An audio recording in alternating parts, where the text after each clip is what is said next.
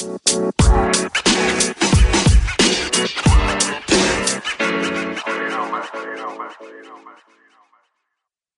afternoon, ladies and gentlemen. It is your boy C I double Z Y. You dig live action back again with another episode of the Culture Talks, and I am excited. I am excited to bring my two top two because I don't even have a number three. So my top two favorite marketers, you know, across social. You know, the the crazy thing is I don't know either of these gentlemen personally. Like in terms of I've never met either of them in my life. I've never came across them. Social made these relationships happen, and I'm grateful for that. So here to my left or right, actually, I don't know what it's to be when I look at the video. But anyways, Marti, go ahead and introduce yourself to the people. Awesome, brother. So thanks for having me. I'm I'm a dual citizen, Spanish American. I'm in Barcelona right now. I run this agency called Influence Podium, where what we do is we help uh, CEOs and investors grow their personal brand so that they can drive inbound opportunities. So we help them create content for LinkedIn, Twitter, Instagram, articles, press, uh, everything that helps them get their na- their name out and helps them drive new business to their clients, to their company. Uh, we help them do. We have a team of ghostwriters, video editors. Um, so that's on the business side. On a personal side, played college basketball. Uh, I'm a, I make some music. It's not good, but I make it. Uh, I'm starting to do a bit of stand-up comedy as well. So trying a few different things and just trying to to be happy a little bit. But like I said, thanks for having me, man. Appreciate it. Yes, thank you, brother. And for those of you guys who haven't heard Branavaa on the past two podcasts we've had him on, obviously he's one of my favorites because I've had him on now three times, but he just provides good information and I really just like him as an individual. So we might have him on here 84 times. Go ahead and introduce yourself to those who don't know you, Branavaa. Yeah, so uh, thank you, thank you for having me on again. Um, I appreciate that. Uh, my name is Branavaa. I'm a marketer as well um, in the digital space, digital marketer. Um, I've been in the industry for about seven years. Um, industry that I'm in right now is a tech space in, in B2B industry. So what we do is focus a lot on demand generation, um, increasing traffic and things like that. Um, so that that's that's been my focus for the last little while. And on the personal side, I like how you did that, Marti. So we're gonna have Branavaa do that too. On the personal side, yeah, yeah. on personal side is just basketball. Everything's just is all is just all about just watching sports, consuming it um, I've, I've gotten a lot into um, sports cards recently, um, just because of just a passion for basketball and then the investment. So it's, it's, it's one of those things where those two worlds kind of come together and it makes it interesting and it keeps you kind of glued to the game. So that's been a lot of my focus and then just, you know, just continuing to grow, continue to learn as both a marketer um, and just from an investment standpoint. So that, that's kind of me in a nutshell. Love it. I love it. So two things that seem to be uh, constants that I see on social when I look at both of your guys' pages, especially right now um, with the with the new type of content Branavaa has been rolling out, is basketball. So um, I do want to talk a little bit about your guys' feelings about the bubble right now. Um, you know, has has the NBA done a good job? What do you think, in your opinion? Um, and just talk about the your favorite teams, who you think's gonna hit the finals, and and uh, maybe MVP. Just just share your little insights on what your your fan favorites are right now for basketball, and how the NBA's been doing in terms of you know finessing the the COVID nineteen lockdown. For sure. So I think they've killed it, right? Like they've shown why the NBA is is beating all the other leagues in the states.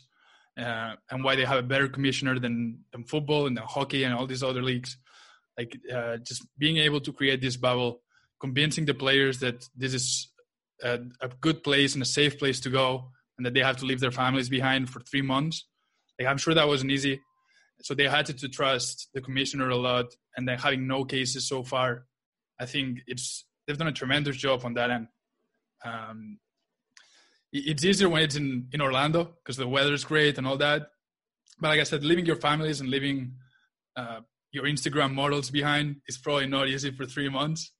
So, so I, I really dig what they've done with the barbershop, with uh, the games that they're playing, and I love what's coming out of that from a marketing standpoint as well. We see a couple players, I think it's McGee and, and a guy from Philadelphia who are running uh, daily vlogs, which is something that like we've seen some entrepreneurs do, like Gary Vee, and now seeing the players like trying to step up their game uh, they're killing it, right? Like they're building great community, and and the games are, have been fire. Like I'm, I love watching Portland play lately. Uh, I'm a big Dallas fan because they have all the European players, and I fuck with them. So uh, if somebody has to win, for me, either Dallas or Portland. But overall, it's been it's been great play for three or four months of like staying at home with no with no basketball. Awesome, awesome. And Branavaa, thoughts? Yeah, no, I, I, just just to to Marti's point, I think they've done an amazing job. You you compare them to um, NFL, like the NFL, for instance, the NFL, you see, I think every week you see like you know half the team getting COVID nineteen, um, and even college college uh, sports, they've I think they've shut that down for for the year, especially like football and things like that. Um, and I know just looking at the bubble that costed about 150 million to do something like that to put the whole thing together. But week over week, they have neg- like negative tests. Nobody's testing positive for COVID, which is which is amazing. That's incredible work to do. So I think the the legwork to do something that is a completely new territory for them and to be able to execute it at that level where no one else is is contracting the virus and they're safe is one you have to applaud them just for that ability to do that and do it so quickly uh, two is just yeah to marti's point the games like the games are all very very close games they put together really good matchups like those first eight games were kind of there's some seeding games but they've put they've been able to put together games where they're putting together really good matchups with star players um, things that really draw people's attention in um, so one of the articles that I talked about was though like the NBA is is struggling with with ratings. They've been struggling for for a little bit of time. This wasn't because of the bubble, but it was happening before that. Um, so that's just something I think they have to address in general. But overall, I think the game is as good as it can be. Like you don't have fans, which is a huge component to any sports. Like that emotion and that energy that you get from fans, you're missing. But I think they've done extremely well um, given the environment and the circumstances that they're facing. And sports is really just escapism. It's really just your ability to get away from from regular life or some of the things that are going on. And right now is a very hard time. So for them to be able to pull this off, have really good games, have these stars all there, I think they've done an incredible job. Yeah, I think it's kind of crazy to see how, like, there's. I know they've done the little Zoom situation, the video situations with the screens, with the fans watching and stuff like that, which is pretty dope. But I think it's crazy how intense these games have been without any fans. Like I don't exactly know what's going on inside the stadium if they're really like simulating stimulate uh yeah simulating sound and like fans which I thought they were but I can't really tell when I'm watching. I'm a little confused. So um yeah. I think but, they are. I, I yeah think they're so, doing something like that. But it's yeah, like playing I mean, pickup right? Like it, it just gone back to like five guys versus five guys and see who wins. And, yeah, and pick up on the gym like gets competitive with the best NBA players. I think it's going to get super extra competitive, even if there's no fans. Yeah, I don't know if either of you guys play 2K, but it kind of reminds me of like the early 2K days. I mean, still now, but definitely like 2K10, 2K11 when they had like the street ball incorporated where mm-hmm. you could pick random players from random teams and play them up against each other five on five.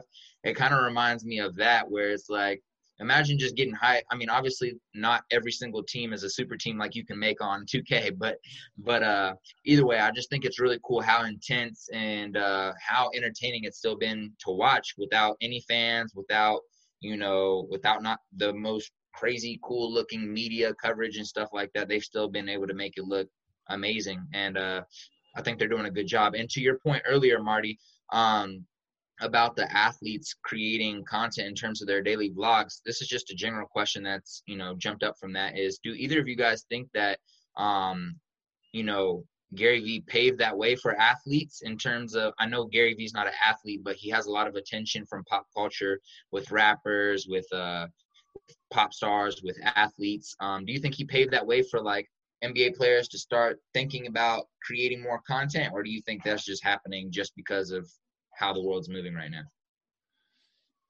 Yeah, I think it's honestly, I'm not sure. I, I think Gary definitely made an impact on that. Uh, I know the the guy who plays for Philadelphia. What the fuck's his name? Uh, Matisse, I think. Uh, he said that his reference was Casey Neistat, who's a YouTuber. Oh, yes, so, yes, yes. so it's interesting how these younger players have a very direct connection to the, to the YouTube world. Um, and how they probably get more inspiration from them than even from the Gary Vee's and, and other entrepreneurs from the world. Uh, so I think they're very connected to this YouTube culture of vlogging, like the Jake Pauls, all, the, all these guys who have driven the culture for people who are a bit younger than us, but they're kind of the age of the rookies coming up. Um, so I think in, in that end, uh, it's probably a, a, multitude of factors, but it's good to see because it's the behind the scenes content that everybody wants to see, right? And, and it's going to keep that for for forever. And it's a it's a very special situation that I'm happy that they're creating content and and doing that around. I think they should have done it earlier, but it's good to have it at least now.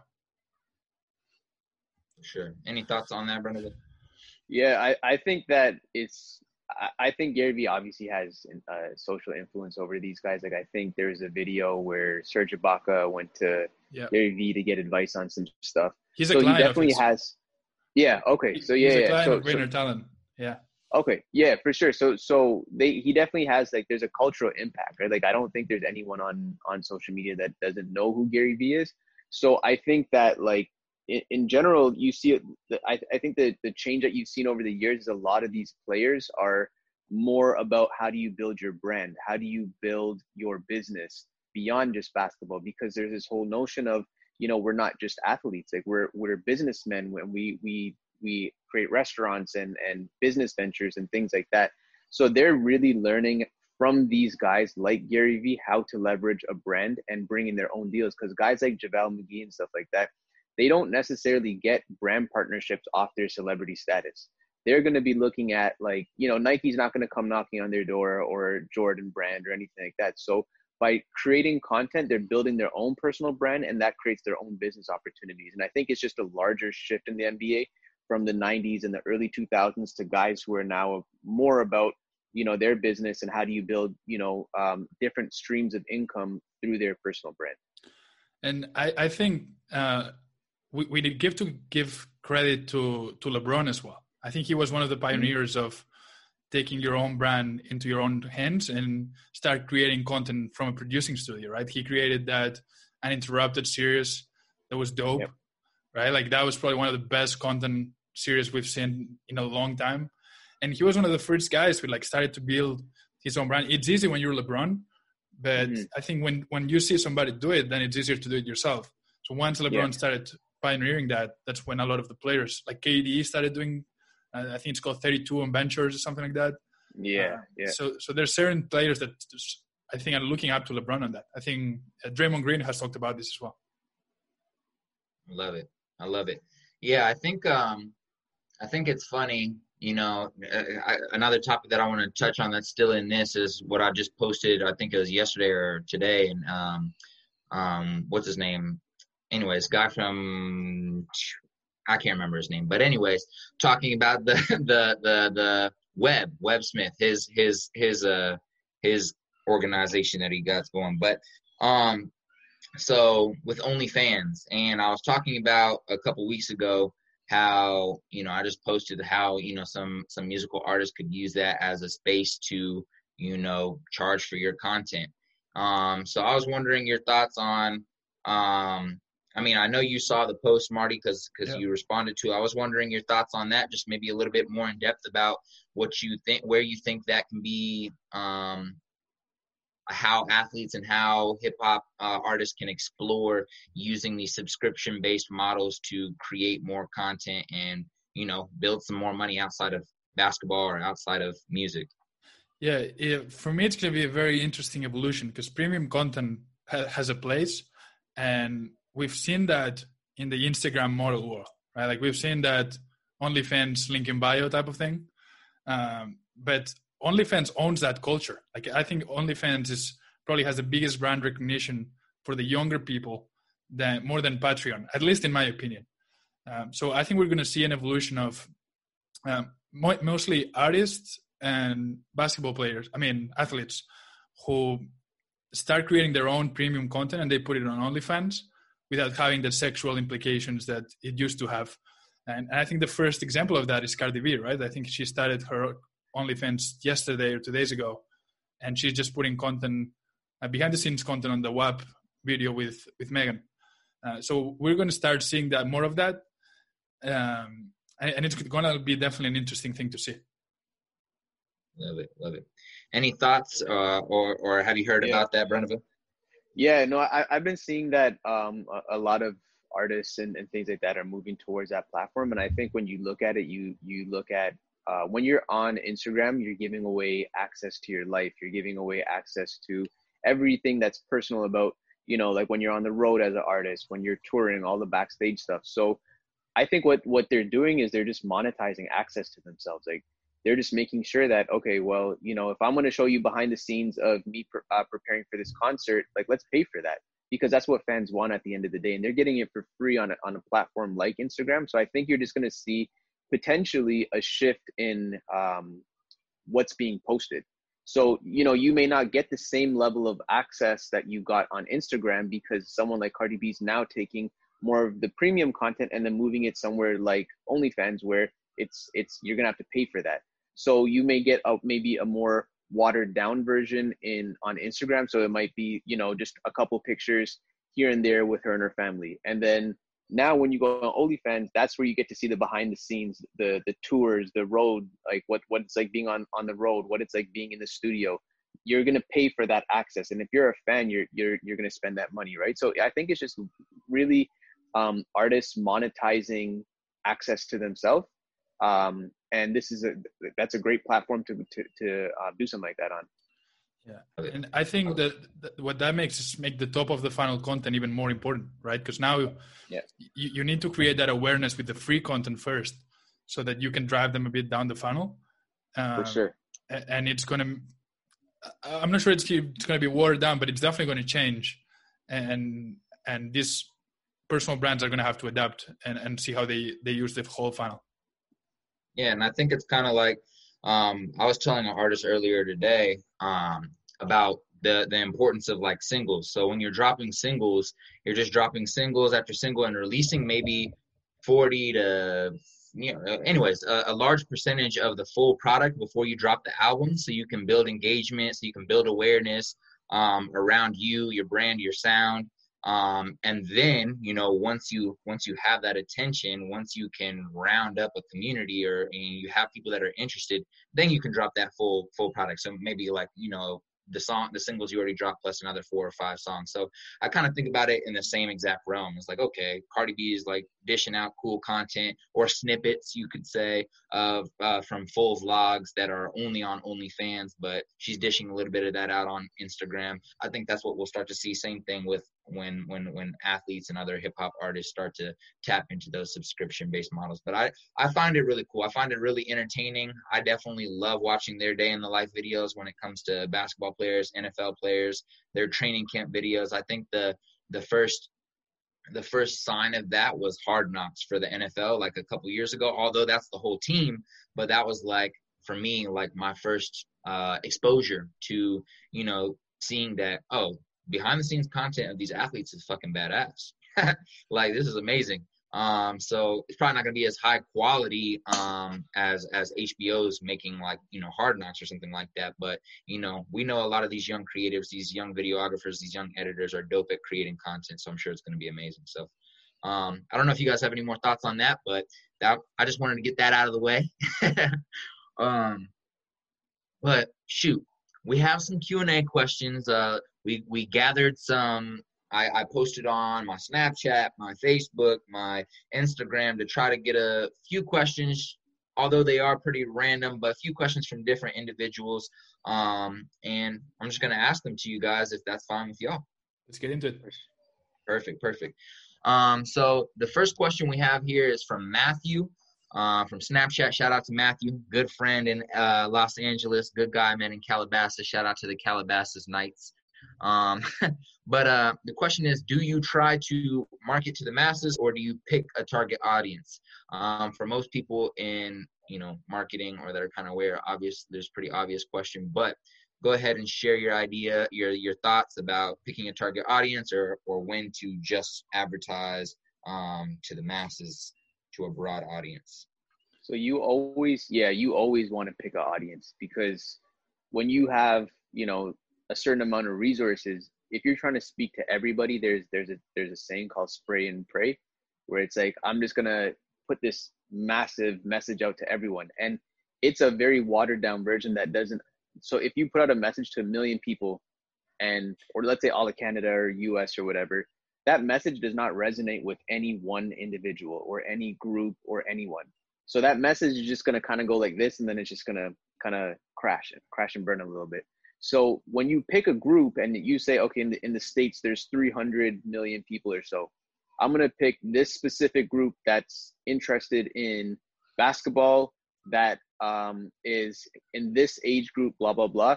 Now you can figure out, well, these are the pain points that this group is facing. These are the messages that resonate with them. And now you could write for that group. So you may not be appealing to like the, the large majority, but you found a group and a subset of people that that message appeals to. And it becomes much more effective than if I were to write a general message to every single person. So that's why you always want to make sure whatever you do, you you speak to a specific audience. Yeah, I, I love what you say about that because um, the way the message is heard by the audience is really important. So, like using, for example, slang that the audience utilizes can can make the whole difference, right? Like the, there's certain words that each industry is common uh, usage, but they're not effective when you're applying talking to other markets. Um, so, so that's something definitely to consider uh, a, a, practical tip that we, we produce a lot of content in B2B. And one of the things that I, I recommend is that you actually call out your target audience on every content piece that you create. So if your target audience is B2B CEOs, you want to call them out by name, especially at the beginning until your audience is clear on who you're talking to.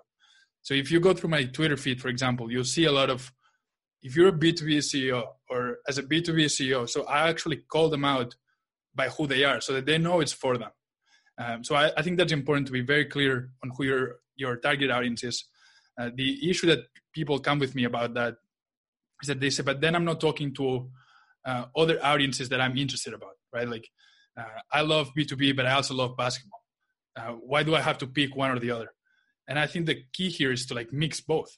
Like I think you can create content with two audiences in mind that um, applies for both, and it's to be it's even more niche not niche down now. So a lot of our, my content reflects back to basketball. I know um, you, Brian, but you've done that as well with mixing uh, marketing and basketball.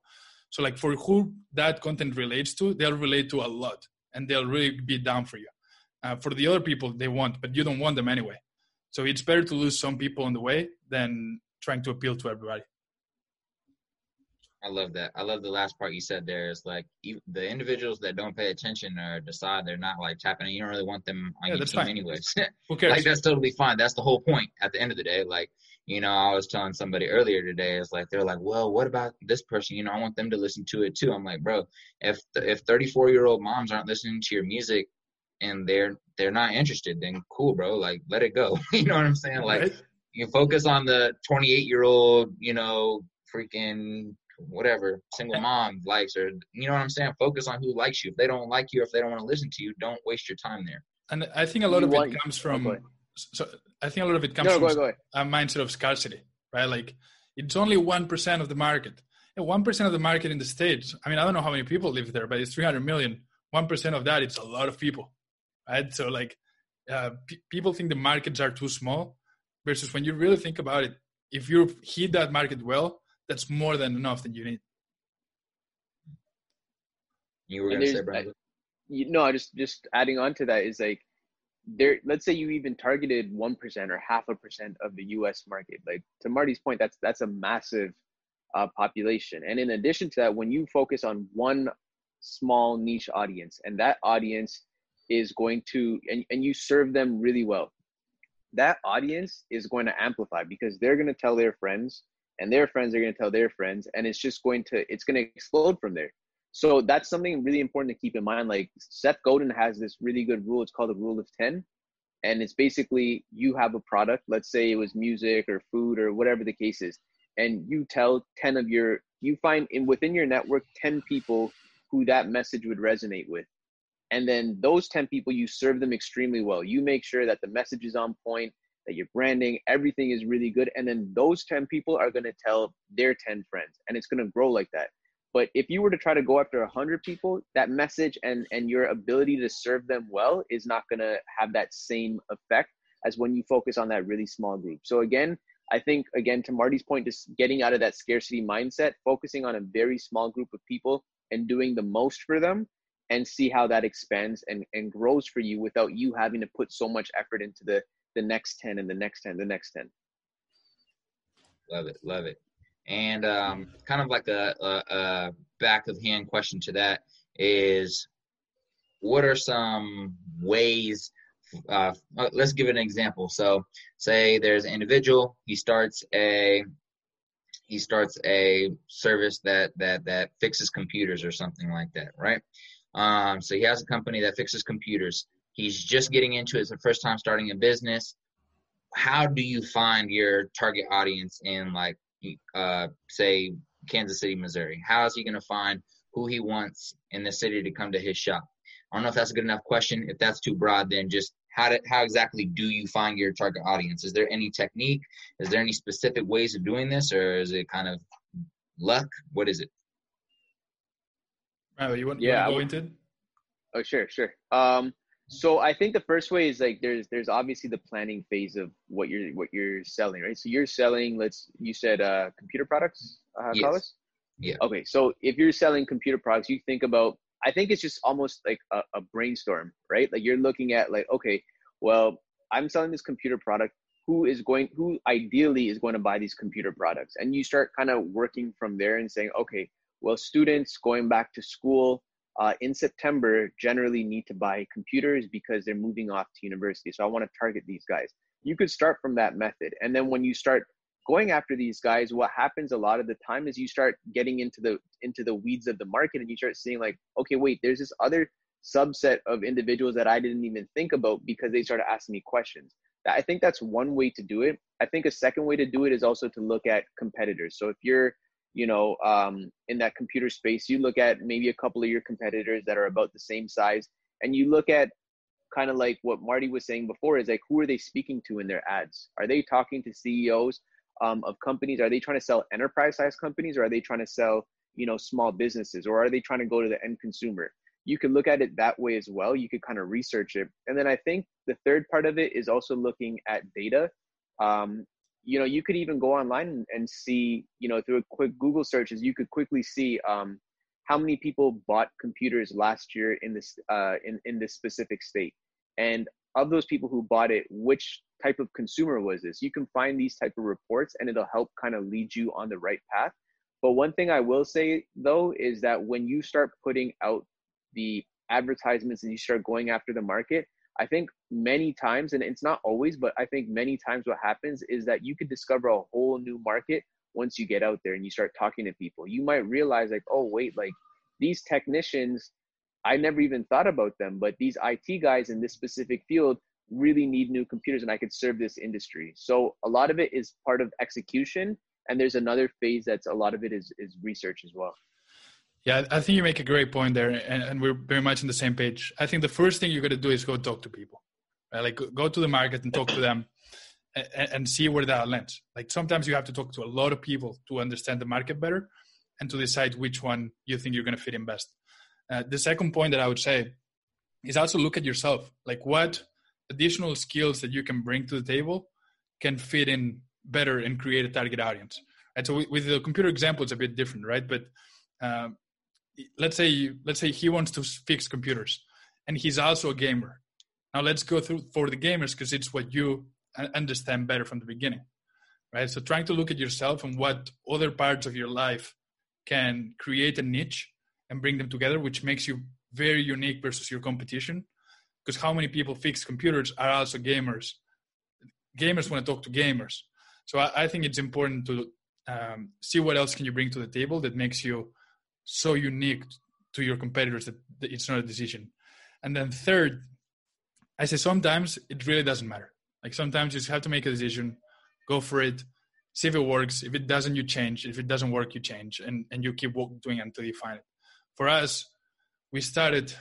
What do we start with? We started with CEOs, investors, or VPs, or like C-suite marketers, like C-suite individuals at, at big companies then we found that um, other executives and investors were not a good fit for us, and that we wanted to focus on B2B. So we adapted. When we were in B2B, uh, so, sorry, when we were in CEOs, we found that B2B was the niche that we actually had to go down. So we ended up with B2B CEOs. So you you start with one place, but some people get stuck in this stage of like, let's think what niche should I go for? Just fucking do something, and then after that, you'll figure it out. It's often a trial and test run until you you find what actually works. I love it. I love it. Um, what would you say to like somebody who, you know, has chosen who's going to be their target audience? They're like, this is who I want to be my target audience. This is who I want, and then they try to, you know, um, market to them. They try to advertise to them, and they're not getting any feedback. And it's and it's you know it's taking let's say it's just taking a while they're just not getting feedback these it seems like these people aren't interested. Would you suggest to them to like you know like okay maybe that's not your audience uh, look somewhere else? Or would you suggest for them to you know maybe break down and look at what they're doing and seeing if they can do it better? Was that a clear question? Yeah yeah no that, that was clear. Um i think if you're not getting feedback i think you need to look at the length of time that you've been trying to communicate with that audience uh second you want to look at um really go back and look at what are you putting out? What is the quality of content or ads or whatever the case is that you're putting out? Like you know run it run a test and ask someone take that to someone that would fall within that you know audience of yours like within that tar- target market and just ask them like what what do you think? Would you would you go respond to this? Because then that's going to be a good like barometer to tell you okay you know what this person and a couple people asked like two to three people all of them said like they wouldn't respond to this. And make sure that's your target audience not someone that's just like a friend or that is not related to your target market. Um, and i think once you come to understand like i've been doing this for a year i've seen zero results. Um, the feedback that i've gotten you know in these one-to-one you know discussions are, are not so good. I think that's a clear indication that you should shift. But i think also um, in any role, whether you're an entrepreneur or, or a marketer, I think the ability to pivot quickly when you realize that something's not working um, is really important. So just making sure that um, you you are talking to people, that you are um, really looking at how long have you been doing this for, and then you can decide, okay, I need to make a, a shift in what I'm doing in terms of my target audience. Yeah, and it's a tough balance to find, right? Because you you want to do it for enough time to so that it you can get meaningful results but then you also want to shift quickly. So it, it's hard for that and i don't have any advice on how to do that. I kind of try to do it by intuition but it sometimes doesn't work. Um, so, so, trying to find that balance is important. Uh, other than that uh, i do think people don't owe you an, uh, feedback. Like they don't owe you feedback on your product or your service. So if you're not getting it because they're not responding i think you have to look at what you're doing before that in order to deserve some feedback. So, for example, when we started the company, uh, we found five people that we really wanted to work with, and we spent a week creating free content for them. So we found a podcast that they did in the past, we repurpose it into micro content, send it to them for free, which would like cost a thousand, two thousand bucks normally, and and that asked for a meeting. And then on that meeting, we told them like we don't want to sell you anything. We just want to talk to you a bit about what we're doing and see if you have any ideas. And all five of them said yes because we had delivered value up front. So just going to people and asking, can you give me feedback on that? Like I'm busy, I don't want to do that shit. So so it's important to to think of what you're doing beforehand and not being selfish on that approach, I'd say. I love it. I love it. I love it. So how this is also a question um, that also just kind of goes, I think, on the back end of that is a question from Johnny from Snapchat. So how or Hunter, my bad. How do marketers uh, acquire accurate uh, analytics when it comes to their audience? So we're talking about quote unquote feedback or seeing if things work. How exactly do you get like good analytics? Because not all analytics are good. You know, like you have to clean it. So how exactly do you go about that. So say, I don't know, it can be on Facebook, it can be on Instagram, or it can just be from anything else. How exactly do you find out good data from bad data, from trash? Like, how do you analyze that and how do you figure out what's like some good data you can go off of? Yeah, uh, a couple thoughts on that. One is um, a lot of data is vanity metrics, and you should not worry about that. Especially with us that we're doing a lot of content. Like uh, there's a lot of metrics. There's a lot of metrics that um, our clients might care for that are not really important, like how many followers you have, how many impressions. That matters, but to an extent. What really matters is how many inbound opportunities we're bringing you and how much money we're making you. Because at the end of the day, that's what we need. You cannot go to the bank with data about how many followers you've grown this month. Uh, so, so that's one thing that I would mention. And then the second, it's kind of like basketball. I always make that reference. Uh, not everything in the, in data can be measured. Like not everything in marketing can be or has to be measured. Like if you dive on the floor on a basketball game, it, it's not a steal. It doesn't show up on the stats.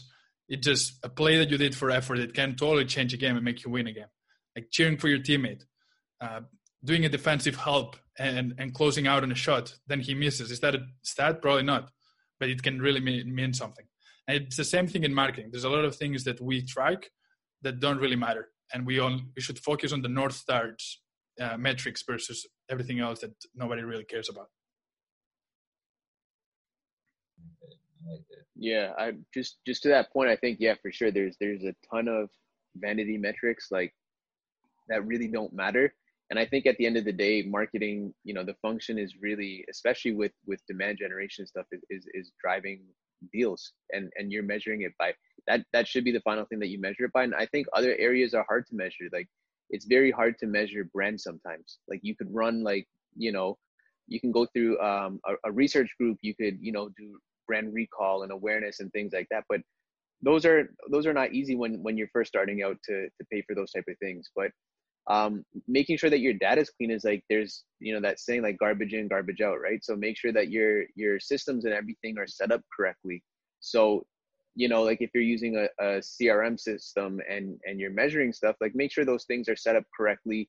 Make sure that you have someone who's able to run that properly like a marketing and ops person that that has knowledge in that area and is able to set those things up correctly um, and then look at your numbers and sometimes it's just pure reasoning. Like if you saw this is a i, I kind of think it can be at times a vanity metric but like if you're looking at open rates and you see a 95% open rate to a bunch of prospects like customers that you're just reaching out to and you know on average it's it's 20% that should tell you there's there's something wrong there. If, if you're 75% above what your normal open rates are um, so you should look at you know just using just kind of common sense a little bit with with what you're looking at um, and that comes with understanding your historic numbers. So i think that's like the question is um, and the answers are, are a little bit uh, like they're getting kind of deep and very intricate into into the marketing areas. But i think with with marketing is just starting with the research of what are the metrics that matter and it's really are you able to close deals and are you seeing that there's good quality traffic being driven to whatever platform you're driving them to is, is really the starting point. Love it, love it, love it. Hey, if I could fist bump both of y'all through the screen, I would, cause you know y'all coming with the fire. hey, man. Well, so we we've talked about um, or both of you guys have mentioned the word brand, and um, a lot of people. I feel like it's a word I see all the time, all the time. Like, and even I'm, you know, guilty of using that word a lot too. But can both of you guys give your own, I guess, personal definitions of what brand is? Like, what is that? What even is that? Especially to those listeners, um, you know, because I will say, especially on the Culture Talks podcast, a lot of my listeners aren't quite at the point where they're professionals or in something. And most of them outside of that are are creatives who are trying to learn about marketing are trying to learn about what these words mean. What is why do i have to tell my story? What what is a brand like what does this even mean you know? So can eat can both of you guys kind of touch on what brand you know what what the definition of brand is or what brand means to you? And then talk about how people can you know push that yeah. Um, so I'll talk a bit about personal brand, but I, I think it's very similar to the company brand. I think at its most basic, your brand is your reputation, right? Like what people think about you when they hear your name. Whether they're hearing Marti Sanchez or Influence Podium, what what's their thought, and what's the first impression that they get um, on that? And I think now that we have transitioned to a very virtual world and, and where things are happening online, uh, your reputation now happens at scale and your brand is now at scale. Because before, your brand was who you are on your hometown, right? Like, because it, it, never got out of that. But with um, how virtual we're working now, uh, your brand can be all over the world, right? Like we, we have, I'm in Spain, you guys are in the States. Uh, so your brand is now your reputation at a bigger scale than it has ever been before and why you have to take it into your hands whether you're a creative whether you're a business owner i think it's equally important to um, grow that because that can help from in a very practical terms it can lower customer acquisition cost it can reduce uh, sales cycles it can drive inbound opportunities. So it can really help your business or your creative career um, if you can t- control that. How you push your brand i think the best way to do that is through content Content is how you're talking to that audience. Content is how you talk to the market and how you're giving them value. So when they think of my name or, or my company's name, they think of somebody who has helped them, who has uh, taken the time to create consistent content, and who they want to work with versus their our competitors.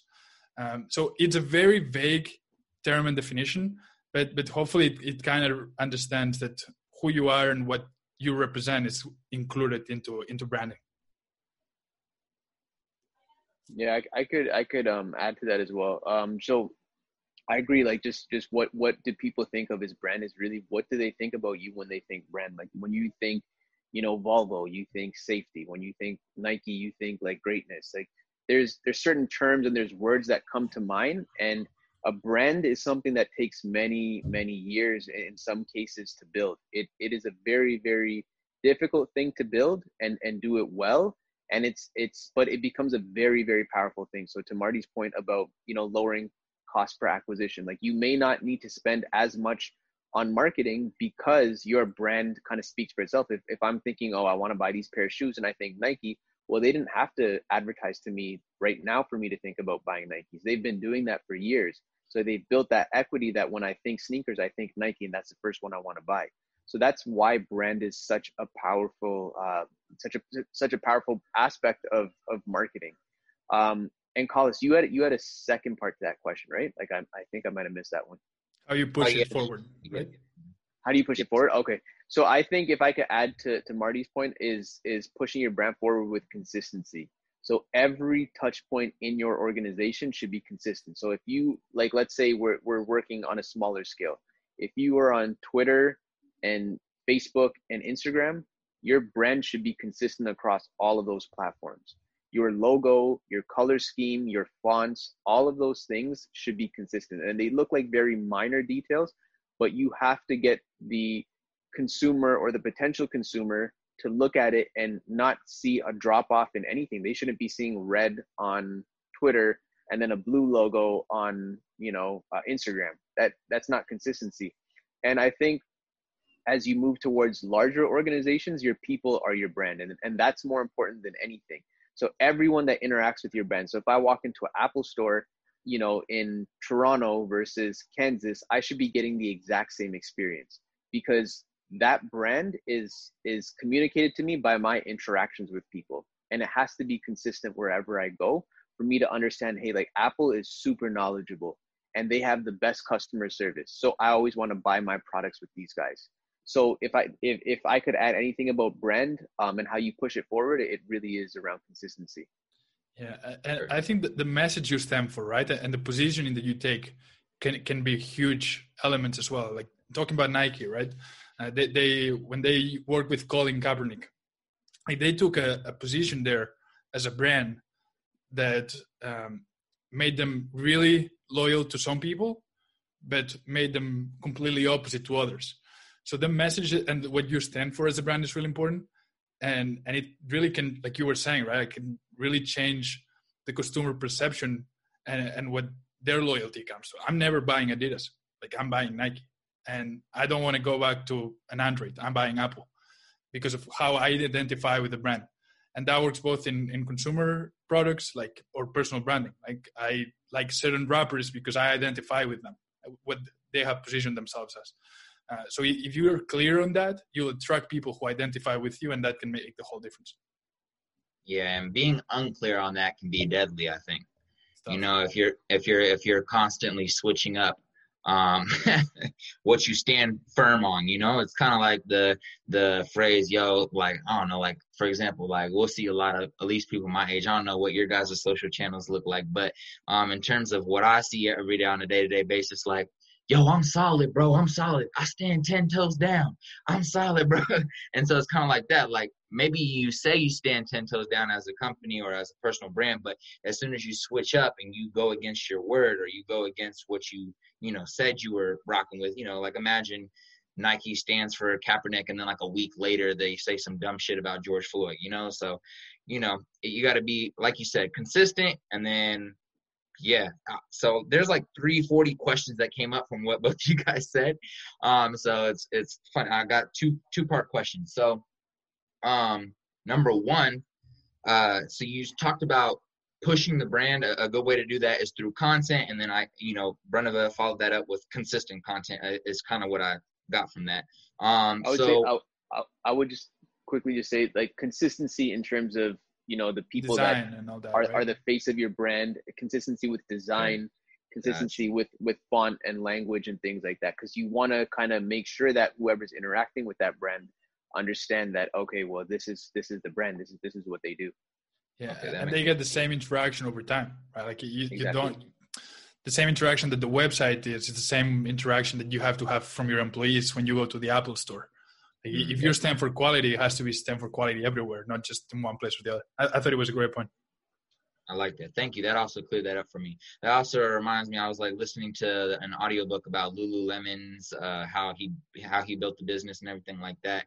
And it was just it makes me think about like when businesses start small and then they grow like really really huge and whatever. You know, they might you know, just super big businesses that go worldwide. Then it becomes way more difficult to make sure that that brand consistency trickles down to the very bottom um, to stores in, like you said, Kansas compared to the store in New York or in Spain when you become so big. Like, and and and then when when you see a lack of consistency of of when you see a lack of consistency, the, the company starts to fall. That's what I've been able to see. So thank you guys for sharing that. It's it's funny because these conversations are like great for bringing information to the world, but it also is just a selfish.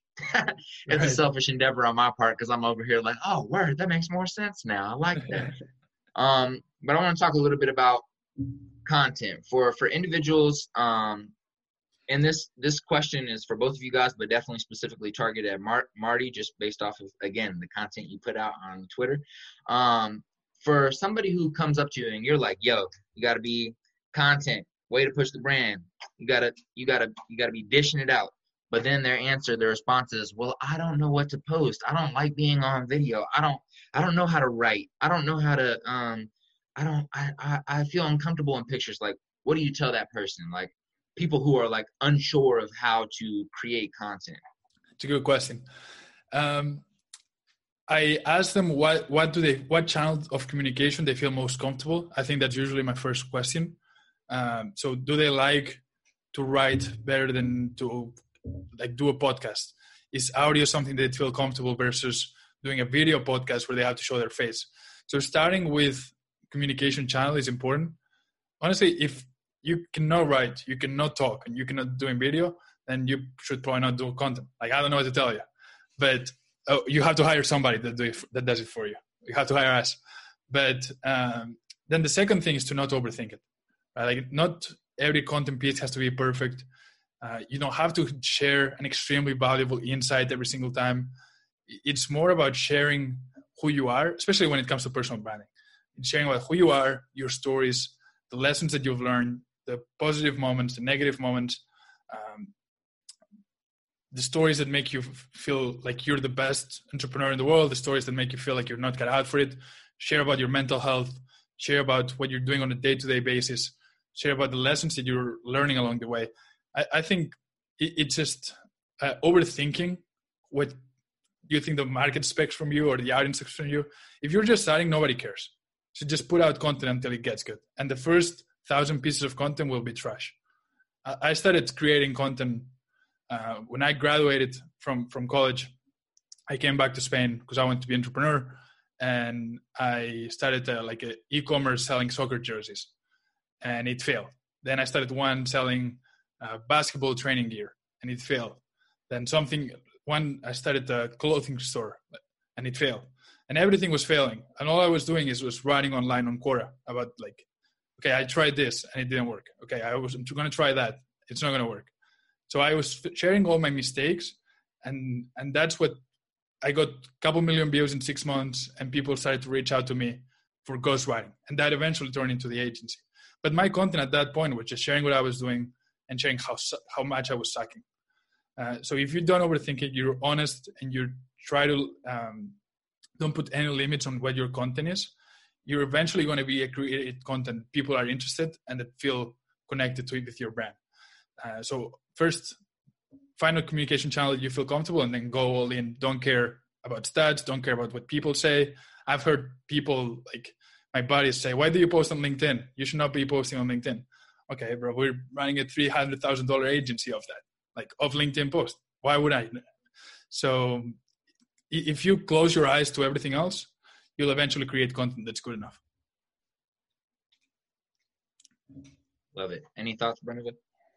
Um, yeah, no, that that's that's some re- uh, really good stuff. Like I think you have to find what your voice is, and I, am speaking from personal branding. I think you got to find what your voice is, where you feel comfortable, like whether that's writing, whether that's on camera, uh, whatever the case is. I think if you're a company that's looking to really brand itself, I think you also have to take into consideration like where is your customer consuming? Are they on Instagram? Are they on LinkedIn? Are they on YouTube? And you got to find where they are and then go there. And if you don't have anyone within the organization that is able to do that and, and speak in the right um, message to these guys, then you got to hire obviously an external agency to come in and do that for you. So I think that's just one thing that to to keep in mind. And and again is when you I think to Marti's point is when you post consistently, you're working, you're making all these iterations at a much faster rate. So whatever it, you know, if you post once a week, it'll take you, let's say 52 weeks to figure out, wait, this is not working. But if you did it seven days a week, you're figuring that out in seven weeks, let's say. So when I when we're kind of switching back to, to personal branding, it's it's really just how consistent are you with stuff and how quickly can you figure out what works what doesn't work and how, how you can pivot with that and i think that applies to both personal branding and, and to a, a company as well. Fire. Hey y'all are y'all hearing this fire? What about y- what about y'all? Y'all hearing this? Word up word up word up. Um so you spoke about um some of your efforts in e-commerce. So this this just made me want to ask one of the questions off the Q and A because you know we're just jumping in, jumping out, yeah. we're just flowing with it. So uh, one of the questions were, um, what are your top three tips on how to successfully market my e-commerce store? So apparently this individual has an e-commerce store or starting one up. So what you don't have to give three, but what are some what are some tips in regards to marketing an online store? Bro, I'd say do the opposite of what I did for a year. Like I fucking failed. I, I honestly don't know, man. It's it's tough. I think go get to consume content from people better than me because I don't have any good advice on that. Hey, that's a great answer. that's a great answer. I'm not gonna lie. my my my my first answer, like I responded back to him, and I was like, honestly, bro, it's like honestly, you know, you should just go on Twitter, follow follow a couple super dope e-commerce stores or people who run them, and learn. Yeah. But you know what? That'd that, be my advice that that's sometimes what you have to do. You have to look around at people who are in a similar industry to you or doing what you want to do and studying that like sign up for their email newsletters sign up for all of those things. When i when we were running a business before we were selling physical products so we were selling it online. And what really helped us is there was a, a, a really strong instagram following. And what i was able to do is switch them into email conversions. How do you get mm. them from offline? How do you get them off from a platform like facebook or twitter or instagram think about what you need to do to move them away. Is that a contest? Is that um, you know you just asking them because you built enough equity through driving value to them and then you build them into an email list. And when you build that email list now you could talk to them one to one and be hey i have this promotion i have this and get them onto your site. So you really need to think about have you built an audience on these social platforms and how do you move them from the social platform either to email or onto your e-commerce website you got to think about those things from those perspectives and then that'll help you understand okay now they're on my website i have a thousand people on here how do I optimize this website so that I can make sure that there's high conversions? So what is the language that I'm using? Am I using testimonials on the, you know, the conversion page that make them, you know, click click buy? Am, am I am I auto filling this content rather than making them type out every single thing manually, which makes them turn away?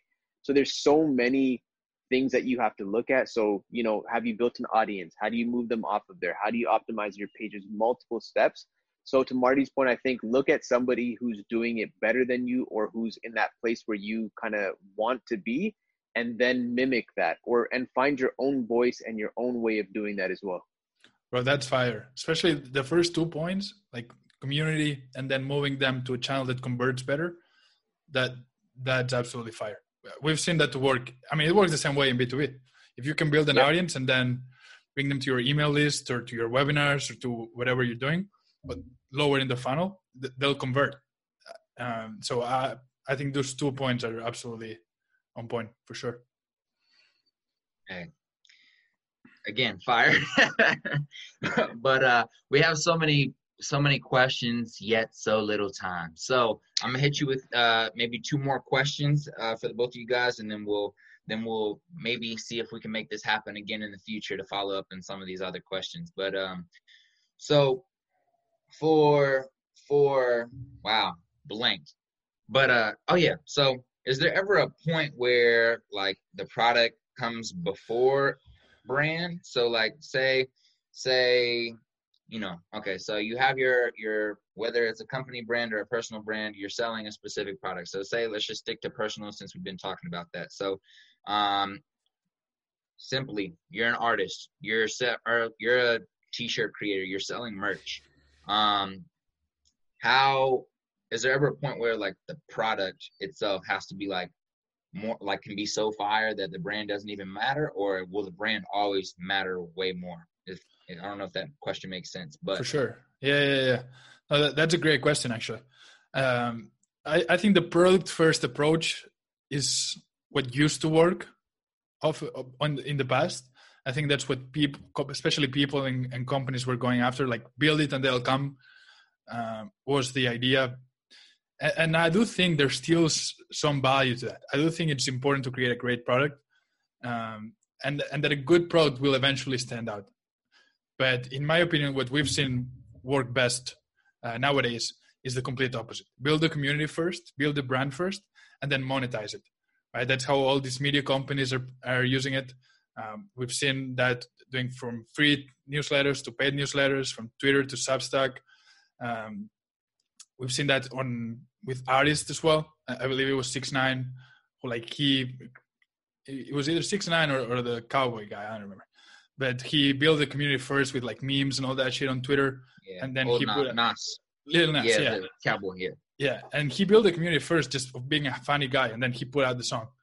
So I, I do think we're seeing more of like build a community first, build people who care about what you're doing, and you give them free value, and then find a way that uh, you can monetize that. But before you monetize that, I say ask what they want because a lot of people like have this community or have this audience, and then they create a product that they think they're gonna want, and without asking them first. Like you have the community for a reason. Fucking email them and say, "Do you like this? Would you pay for it? Would don't even ask them if they would pay for that because everybody says, yeah, I'll pay. Like send them a prepaid link. Like if you put out a book, like can you pre-buy it? And and will they spend the nine, 12 bucks at a discount to buy it? If that doesn't work, then don't even write the book. Like sell the book before you write the book. Uh, so I do think the community goes first, then prove that they'll monetize it. And once they're giving you cash, then create the product and improve the product over time. But first, make sure that they're going to buy it. Otherwise, you'll, you'll waste your time. yeah, I think. Yeah, I think you you absolutely have to have like a good a good product. Um, it's it's I think that's a core of an, anything that you're going to do because the the product is is essentially what is keeping your your brand promise, right? You're saying I'm going to sell you the best sneakers in the world. They they should be the best sneakers in the world. Um, but your your brand really matters especially nowadays because part of the reason is because when there's competition how do you differentiate yourselves and carve out like um, your own space within a very crowded space so if you look at the number of influencers that are in the space. You could be putting out very, very high quality, good content, but you haven't carved out a brand that someone thinks to come to you as an influencer over other influencers because they don't know what your brand is about. So I think it's almost like you kind of have to do both at the same time. Like I don't think you could in, in this day and age with the, the amount of competition that there is, because there's fewer barriers to uh, to entry into most industries. I think you have to build um, a really solid brand, and then you also have to have a really good product. You can't really ignore one or the other. And what you see with a lot of companies, like to Marti's point, over time they they strengthen this product and they make it better and better and better, and that helps them keep that that strong brand with with their customers and prospects. Yeah, to, your point about influencers, uh, I just want to say somebody has to fucking teach them about how to run a business because they're really good at like putting out this great content and building an audience, but it's a very different skill than uh, te- product testing, uh, creating a product that works. Like, uh, like I saw these influencers like uh, trying to run a business of of their audience, and like the sales, like the products are not shipping on time.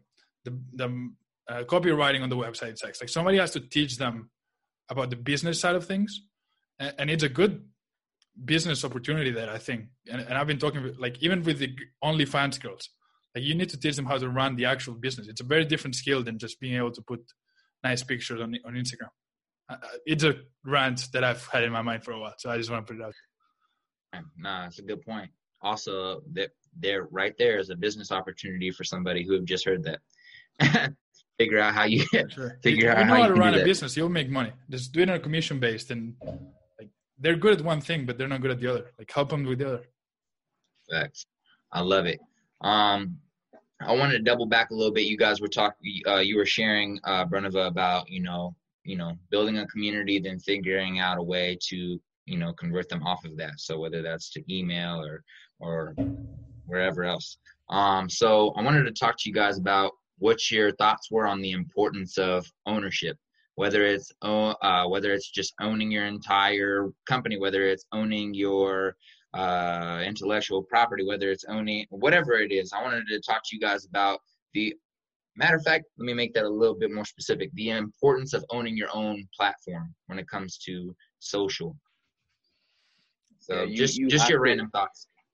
You have to own uh, find a way to own um, your platform because you look at Facebook, you look at um, Instagram, all of these things, well, same owner, but um, a lot of these platforms they they look to, to to monetize these platforms. So eventually, it starts out free because they want to you know drive traffic, they want to get a, a, big community on here. Now they have a big community and they want to charge you for access to speak to your community. So I've built up these audience, this audience of sports fans, and in order for me to get that full reach, I need to pay for ads. Um, and the reason why owning your platforms is so important because if you move them over to email, I believe the returns um, 42 to 1 um, for email. And there's no me, there's no middleman or there's no obstacle to me speaking directly to my audience. If I have a, a list of 10,000 people um, on email, I can email all 10,000 today. Versus if I have 10,000 on Instagram, from what I understand, your organic reach is a fraction of what it used to be. And in order to get the full reach, you have to pay for ads. So that's why it's so important to move these guys off of social platforms onto email, onto your website, where you now have their full attention and you have full access to that entire audience. Absolutely, and like like you said, email I think is a very undervalued uh, marketing tool. Like we found great success over email. Um, pe- people tend to hate on it, but if you can know how to use it, it can be really effective. Uh, there's also like RSS podcast channels where you own people coming into to your podcast. I think one that's coming, another channel that's um, we're starting to see is text message. Right, we've seen this mm-hmm. uh, artists and entrepreneurs and athletes say text me and, and, and the number and it's actually them like you can text them i mean they're not probably not going to answer or not to, to everybody uh, but that's one channel that you own communication um, which i've heard has higher open rates than email and, and it's working pretty effectively. Uh, a couple more thoughts on that. I think owning doesn't mean monetizing. So a lot of people, when you say you have to own it, uh, means they have to pay for the content. So not everything has to be a Substack premium um, email list. I think a lot of people are too quickly to go on, on a paid email list or to start using a paid channel when not they, would be much more successful if they did a free one that people could share and build that community first uh, versus doing a paid because you're probably not good enough.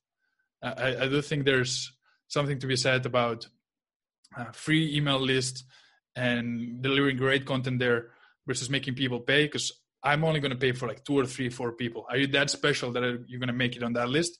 Maybe, but for most people, you're not going to be that one. That one, uh, and then you lose the opportunity to communicate with me.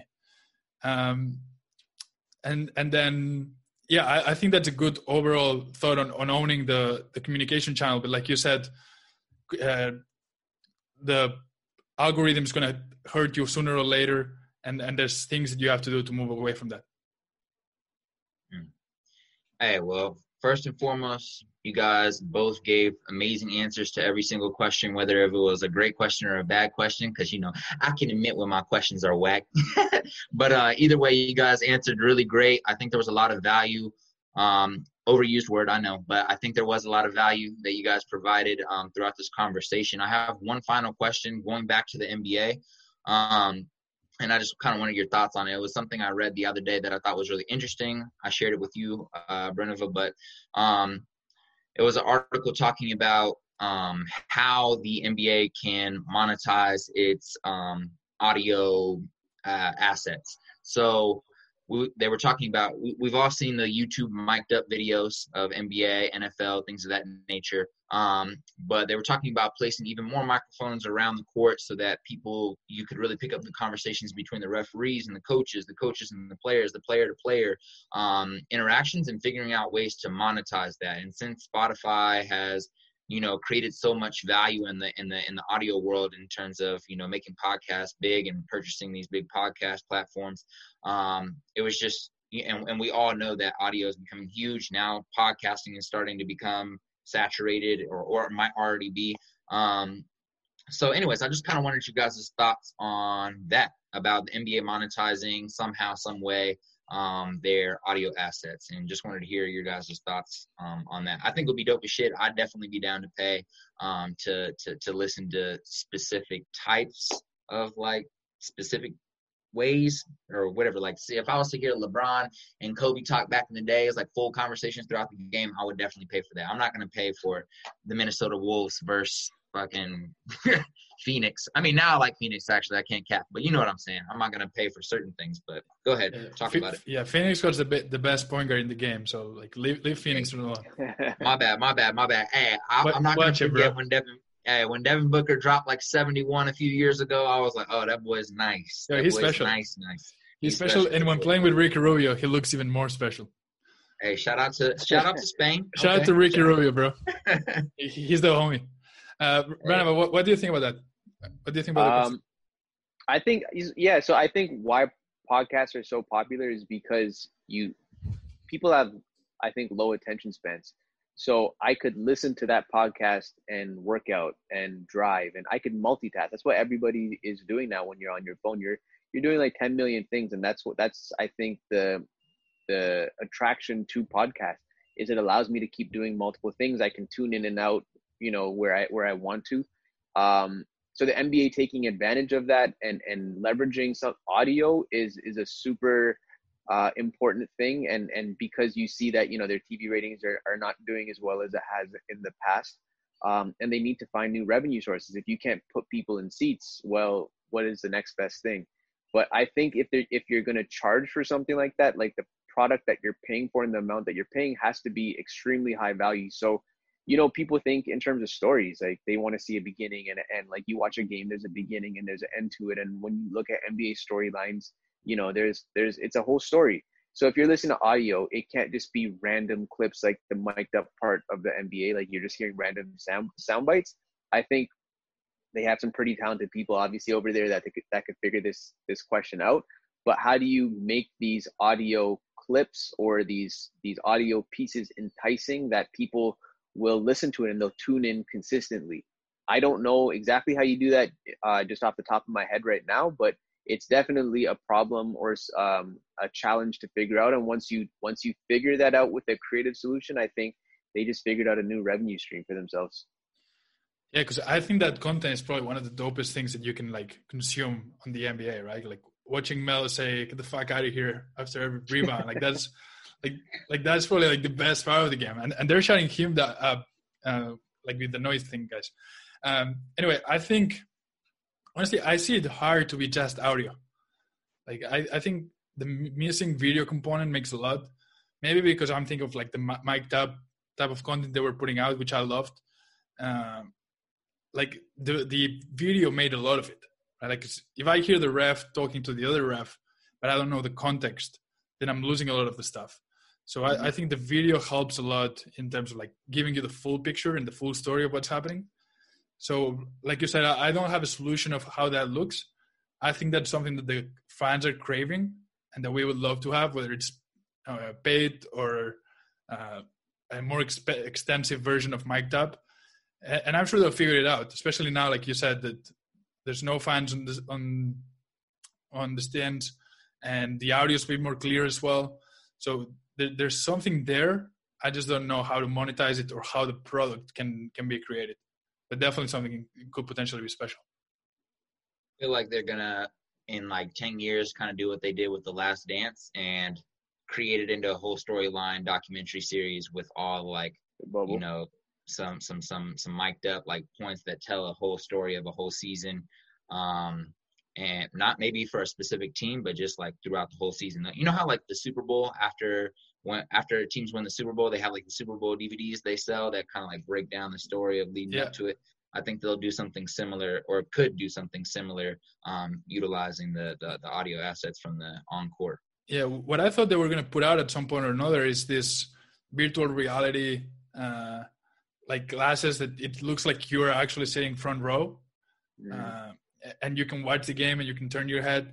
I, saw some test trials of that that I thought was dope. Um, so I think eventually we'll move into like a more inclusive experience for people who are watching the game at home.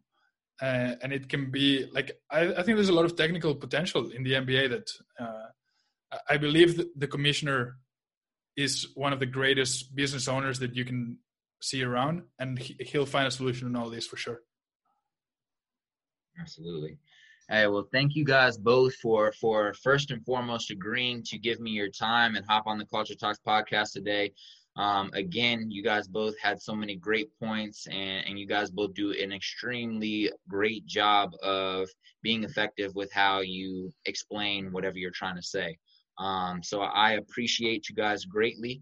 With that being said, I do have to go do my my other job and uh, go train a client at the track right now. So um, I look forward to communicating with you guys again in the future. But can both of you guys plug your social platforms or anything that you want to plug right now to promote um, uh, before we hop off the podcast? Yeah, I, have my my other podcast that, that I run. Probably not as good as you run this one, but I, I do what I can. Um, it's called what's it called? Fuck uh, podium stories with Marti Sanchez. Come on, man. Uh, and yeah, I think it's dope. We're interviewing B2B CEOs. I think it's an interesting one to to catch after you catch this one. So if you want to hear another podcast, that one that one's pretty good too. Uh, yeah, so for me, you can connect with me uh, on Instagram. That's where I put a lot of my content out. Uh, so it's Branavaa, B R A N A V, and then four A's at the end. Uh, that'd probably be the best way to connect with me. Amazing, amazing. Again, thank you guys both. Also, Marti, stop lying. Your post production on your podcast is 75,000 times better than mine. But content is content. Let's keep dishing it out. Let's this is what we do. Keep man. providing. Hey, let's keep going. Let's keep going. I'm proud of both of you guys and what you guys are doing. Thank you for hopping on, and I look forward to talking again. Thank you for having right, me, thank, thank, thank, you. Nice meeting you, Ramba. Appreciate it. All right, you too, man.